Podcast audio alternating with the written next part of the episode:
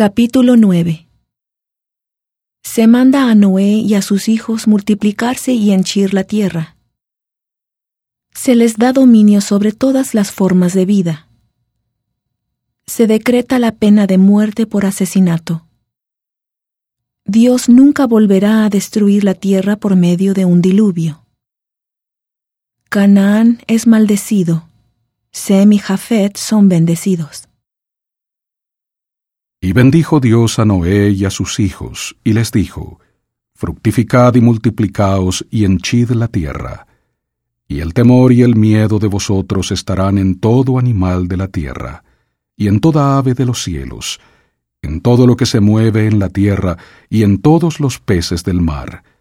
En vuestras manos son entregados. Todo lo que se mueve y vive os será para alimento, así como las legumbres y hierbas, os lo he dado todo. Pero carne con su vida, que es su sangre, no comeréis, porque ciertamente demandaré la sangre de vuestras vidas. De manos de todo animal la demandaré, y de manos del hombre, de manos del prójimo de todo hombre demandaré la vida.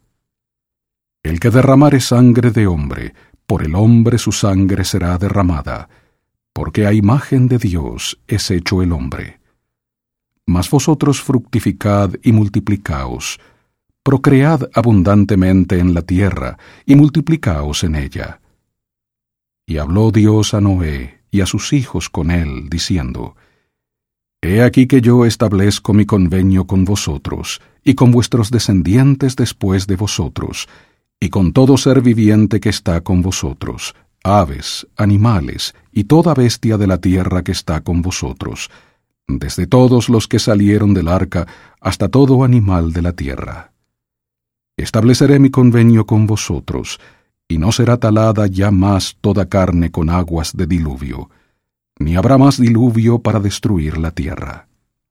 Y dijo Dios, Esta es la señal del convenio que yo establezco entre yo y vosotros, y todo ser viviente que está con vosotros, por todas las generaciones perpetuas. Mi arco he puesto en las nubes, el cual será por señal del convenio entre yo y la tierra. Y acontecerá que cuando haga venir nubes sobre la tierra, se dejará ver entonces mi arco en las nubes.